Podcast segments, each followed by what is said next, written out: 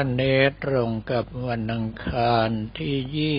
20 กุมภาพันธ์ พุทธศักราช 2567 กระผมอัตมภาพเดินทางไปถึงวัดไร่ขิงพระอารามหลวงยังไม่ทันจะหกโมงเช้า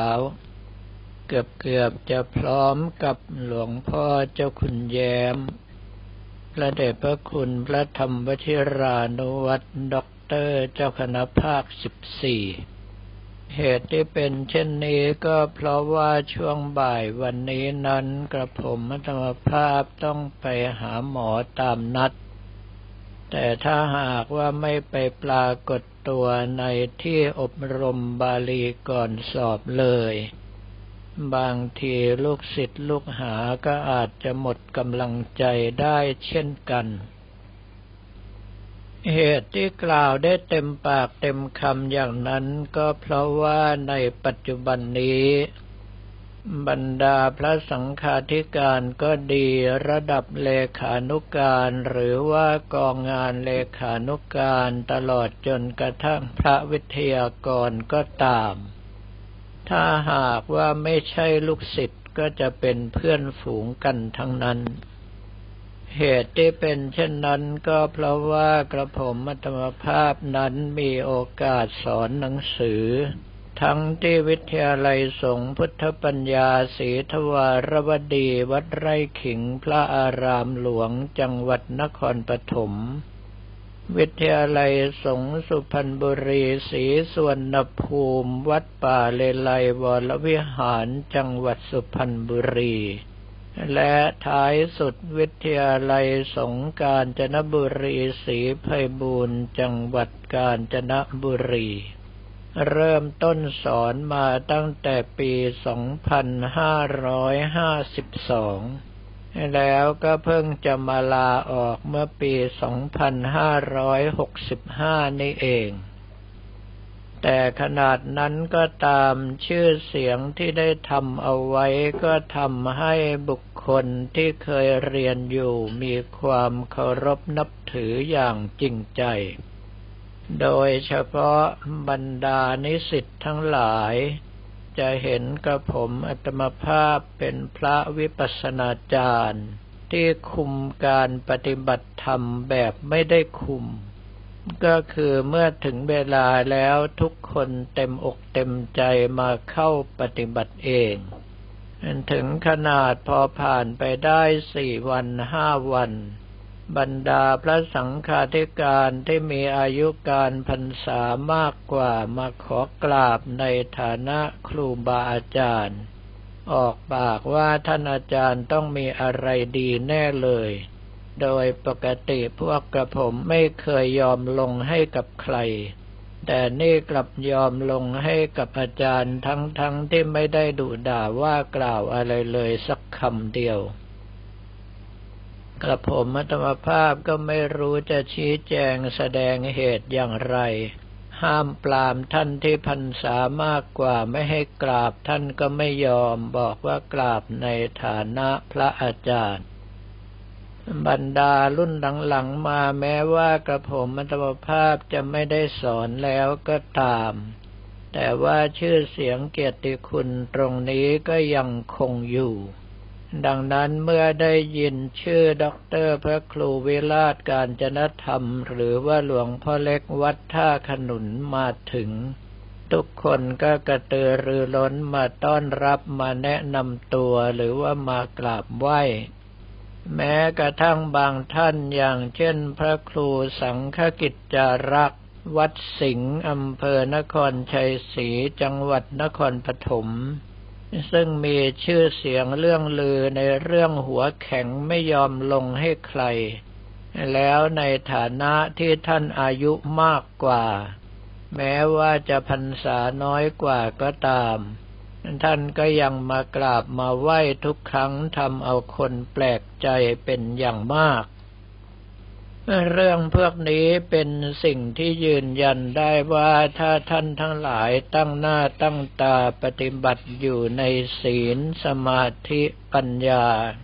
อย่างที่องค์สมเด็จพระสัมมาสัมพุทธเจ้าสอนเราเอาไว้ ท้ายที่สุดบุคคลที่กุศลหนุนส่งก็จะเห็นดีเห็นงามและคล้อยตามกันมาเอง ท่านพวกครูสังฆกิจจารักษ์ที่กระผมอัตภาพเรียกติดปากว่าพี่กวง ออกปากว่า ผมเองได้พี่เล็กเป็นตัวอย่างถึงได้กลับมาเป็นผู้เป็นคนอยู่ทุกวันนี้ ไม่อย่างนั้นก็เอาแต่ท้าตีท้าต่อยเขาอยู่ทั่วไป ซึ่งเรื่องพวกนี้จะกล่าวไปก็เป็นความภูมิใจอย่างหนึ่ง แต่ว่าขอถวายความดีนี้ไปถึงครูบาอาจารย์ทุกรูปทุกนามที่ได้เมตตาอบรมสั่งสอนมา โดยเฉพาะพระเดชพระคุณหลวงพ่อฤาษีวัดท่าสุงซึ่งเป็นครูบาอาจารย์ที่รู้จริง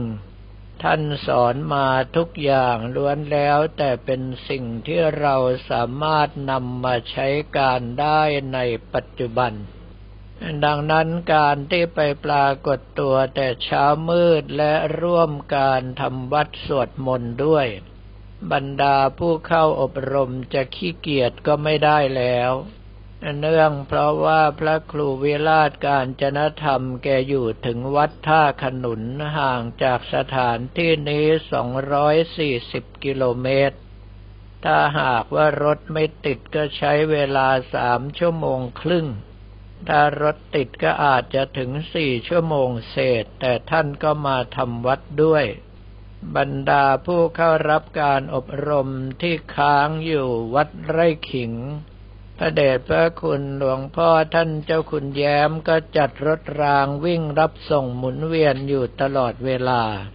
จะมีข้ออ้างว่ามาทำวัดไม่ทันก็มีหวังโดนโบกคว่ำไปเท่านั้น พราะท่านจะให้เหตุผลว่าไอ้ท่าขนุนมันมาแล้วกับผมอัตมาภาพเมื่อฉันเช้าร่วมกับพักพวกแล้ว ก็ไปเดินให้กำลังใจบรรดาผู้เข้ารับการอบรมบาลีก่อนสอบ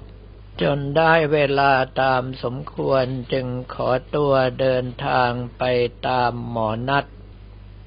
ส่วนเรื่องอื่นที่อยากจะกล่าวถึงวันนี้ก็คือ ช่วงที่ผ่านมานั้นมีข่าวฮือฮาอยู่ในวงการสงฆ์ภาคสิบสี่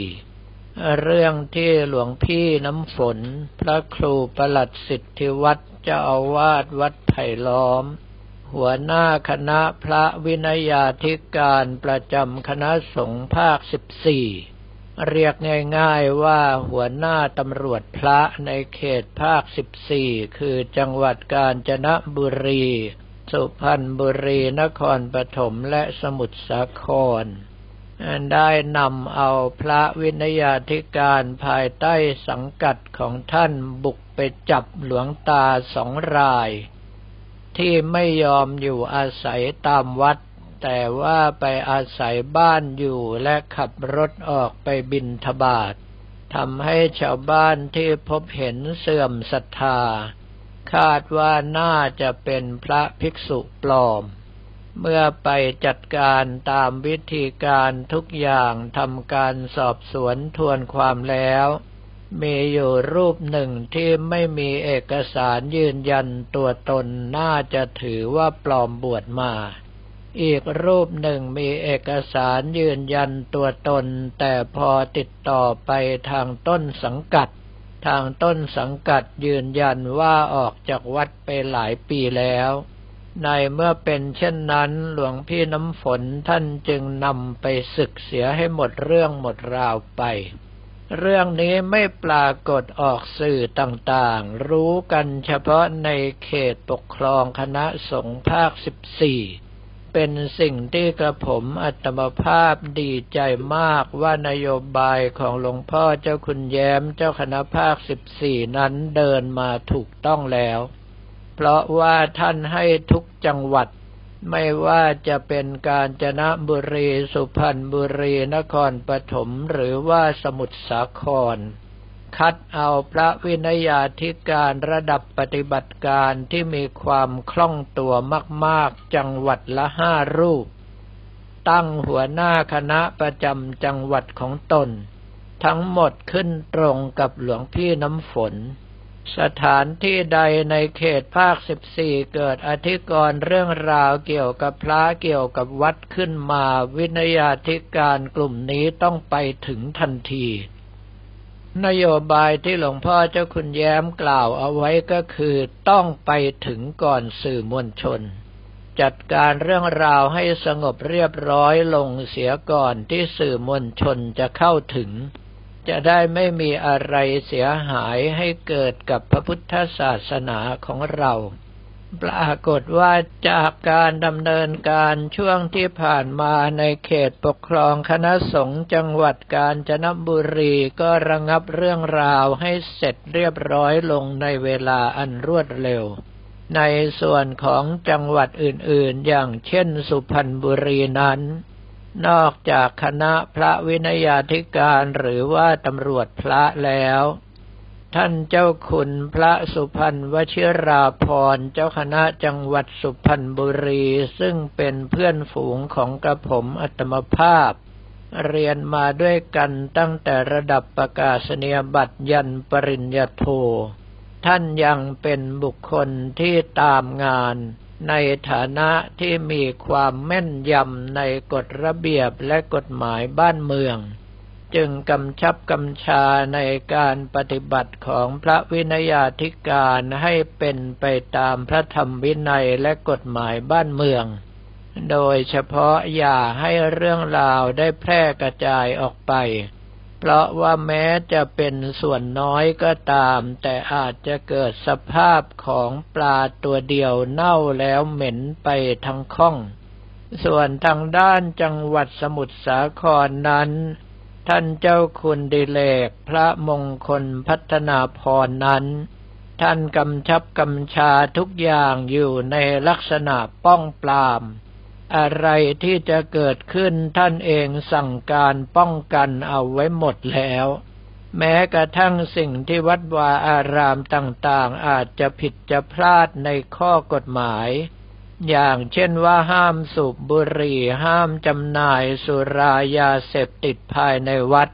ท่านก็สั่งการให้ทุกวัดติดป้ายติดสติกเกอร์ให้เห็นอย่างชัดเจน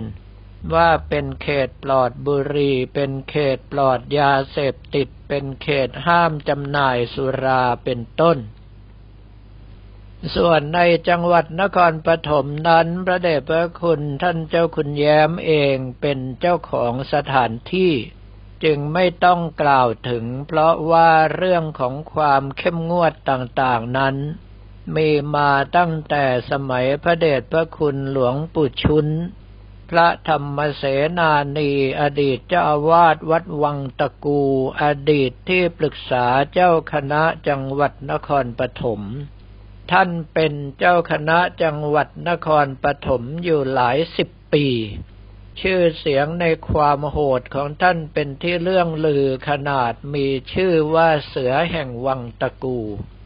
ในช่วงที่ท่านเป็นเจ้าคณะจังหวัดอยู่บรรดาพระภิกษุสัมมเนนที่นอกรีดนอกลู่นอกทางไม่มีใครที่อยากจะเข้าไปในเขตนครปฐม เพราะรู้เลยว่าถ้าหากว่าถึงมือหลวงปู่ชุนเมื่อไรท่านเองก็มีกฎหมายอยู่แค่สองมาตรา ก็คือมาตราห้าบนหรือว่ามาตราห้าล่าง ทันตบเป็นตบทันเตะเป็นเตะกับผมมัตบภาพยังเรียนถามท่านว่าหลวงปู่ อายุมากแล้วไปตบไปเตะมันเกิดมันสู้ขึ้นมาจะทำอย่างไร ท่านบอกว่าอันดับแรกข้าไม่ได้ไปคนเดียว อันดับที่สองคนชั่วกำลังใจมันสู้ข้าไม่ได้อยู่แล้ว ในเมื่อกำลังใจมันสู้ไม่ได้โดนพวเดียวล่วงลงไป มันก็หมดกำลังใจที่จะสู้สารภาพแต่โดยดีทุกคน ซึ่งกับผมอัตมาภาพตรงนี้ก็เชื่อ เนื่องเพราะว่าเพื่อเรากล่าวขานกันว่าหลวงปู่ชุนท่านมีณหน้าเสือ ความจริงตรงนี้ก็น่าจะเป็นประเภทคาถานะจังงังหรือว่าตวาดป่าหิมพานเหล่านั้น แต่เพียงแต่ว่าหลวงปู่ชุนท่านมีฉายาว่าเสือแห่งวังตะกูก็เลยกลายเป็นณหน้าเสือไปโดยปริยายในเมื่อกำลังใจของท่านนอกจากจะปฏิบัติกรรมฐานอย่างเคร่งครัดแล้ว ความแม่นยำในเรื่องวินัยและกฎหมายต่างๆของท่านยังเป็นที่เรื่องลือ ความเข้มงวดของท่านเป็นที่รู้กันไปหมด จึงทำให้คนอื่นนั้นไม่มีทางเลยที่จะมีกำลังใจสู้ท่านได้ ในเมื่อเป็นเช่นนั้นจึงกลายเป็นเรื่องป่าประมุต ก็คือเรื่องนี้หลวงปู่ชุนท่านสามารถใช้มาตราทั้งห้าล่างและห้าบนได้ แต่คนอื่นใช้ไม่ได้ รับประกันว่าใช้เมื่อไรก็มีดราม่าออกโซเชียลเมื่อนั้น แต่สมัยหลวงปู่ชุนท่านใช้จนกระทั่งทุกคน ทั้งพระภิกษุสมณเณรและคารวาสเห็นเป็นเรื่องปกติ ประมาณว่าถ้ามึงเข้ามาทำเลวในเขตนครปฐมก็สมควรที่จะโดนอย่างนี้ ในเมื่อเป็นเช่นนี้ในปัจจุบันคณะสงฆ์ภาคสิบสี่ของเราจึงค่อนข้างที่จะสงบเรียบร้อย และกลายเป็นขี้ปากของบรรดาเจ้าคณะภาคอื่นๆ ที่สนิทสนมกับหลวงพ่อเจ้าขุนแย้ม ถึงขนาดสะกิดกันถามว่าภาคสิบสี่มึงจะอยู่เฉยๆบ้างไม่ได้หรือพวกข้าเหนื่อยวะ แต่ว่าเรื่องพวกนี้ก็ให้พระผู้ใหญ่ท่านคุยกันไป กระผมธรรมภาพเห็นสิ่งที่เจ้านายท่านทำและวางนโยบายเอาไว้ เมื่อปรากฏผลออกมาอย่างเด่นชัดทั้งๆทที่เราฮือฮากันทั้งภาค แต่ว่าทางโซเชียลอื่นไม่มีเลย ก็แปลว่าเป็นสิ่งที่ทำแล้วเกิดผลดีแก่คณะสงฆ์อย่างแน่นอนสำหรับวันนี้ก็ขอเรียนถวายพระภิกษุสมณเณรของเราและบอกกล่าวแก่ญาติโยมแต่เพียงเท่านี้